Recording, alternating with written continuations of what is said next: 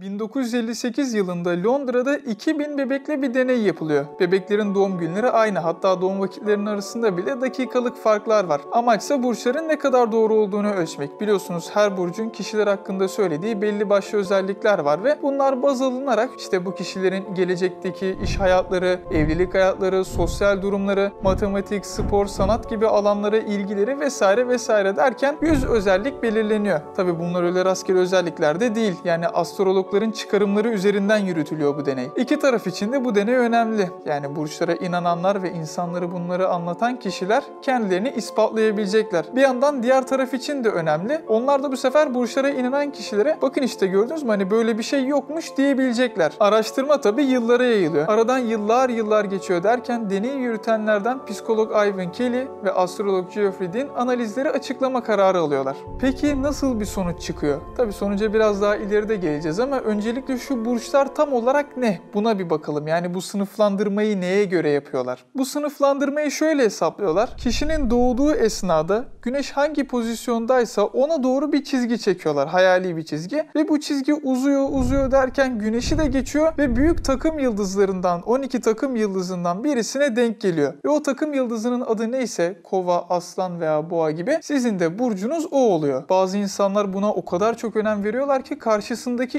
insanla bir saat burç konuşabiliyorlar. Tanıştığı kişiye ilk burcunu soran, arkadaşlıklarını burçlara göre belirleyen, çocuğu ikizler burcu olmasın diye doğumunu erken yapan, yapacağı iş anlaşmasını Merkür'ün retrosunun bitimine erteleyen ve daha bunlar gibi garip garip o canım bunlar da mı varmış diyebileceğiniz davranışlar var. Peki bu burçların gerçeklik payı var mı diyecek olursanız var. Ama nasıl var? Öncelikle burçlarla ilgilenen alanın adı astroloji.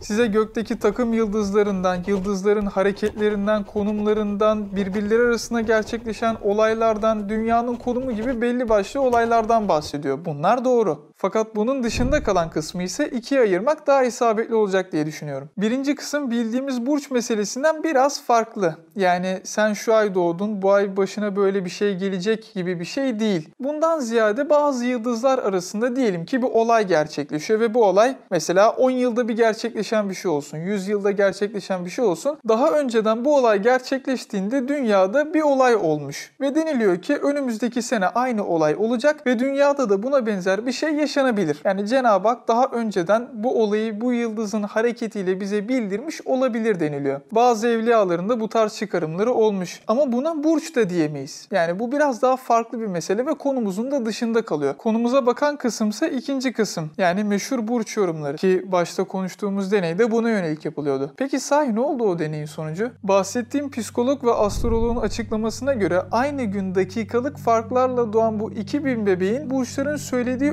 özelliklere uygun olmadıkları görülmüş. Yani aralarında benzerlik bile yokmuş.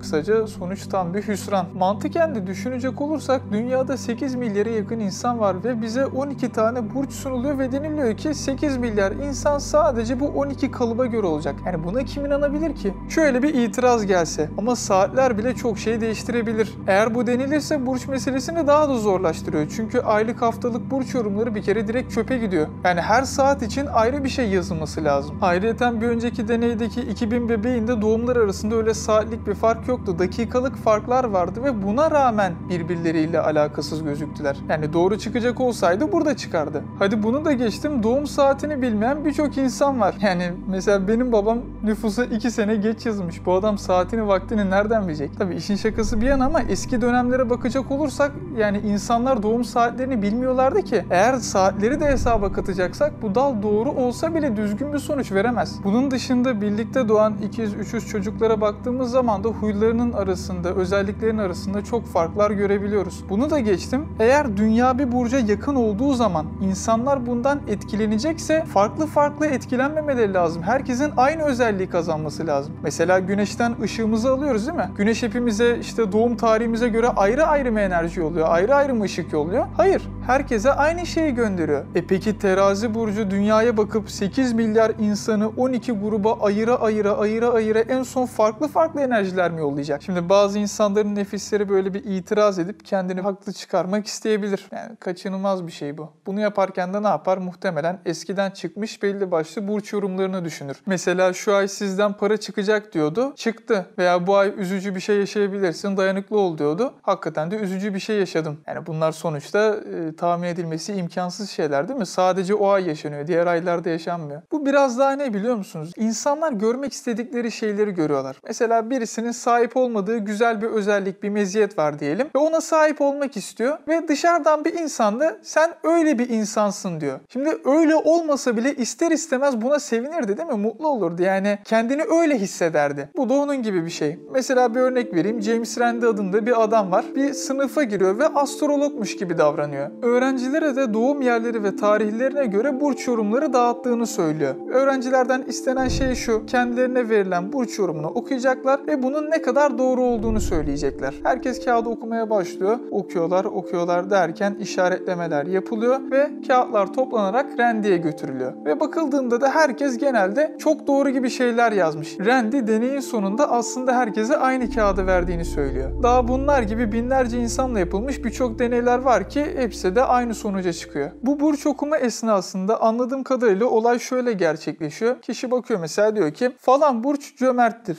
Düşünüyor.